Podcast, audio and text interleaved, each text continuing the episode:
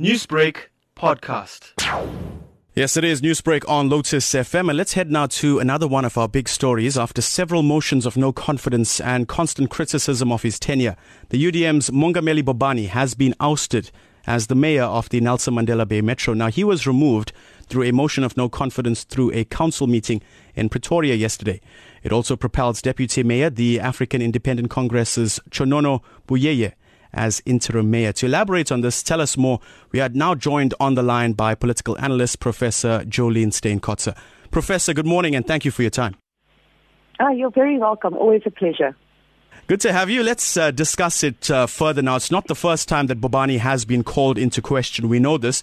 We understand that there has often been allegations about uh, him implicated in corruption and uh, regarding the IPTS bus system as well. He also benefited from public funds, some say.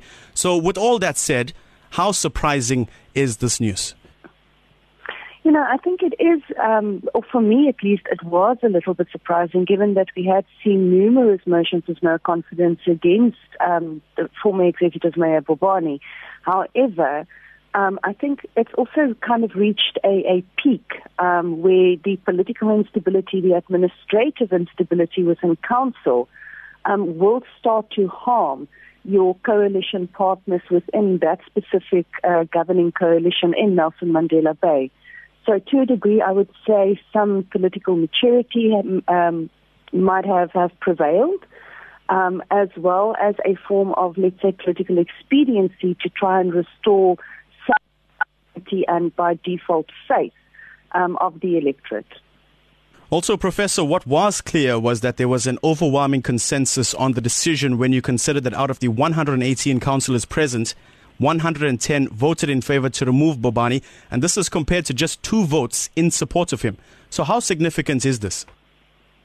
No, I think it sends a, a, very, very strong message. I think we have to remember as well that under the Bobani administration or tenure, um, we have seen many, many um, senior executives either removed from their positions, uh, being suspended.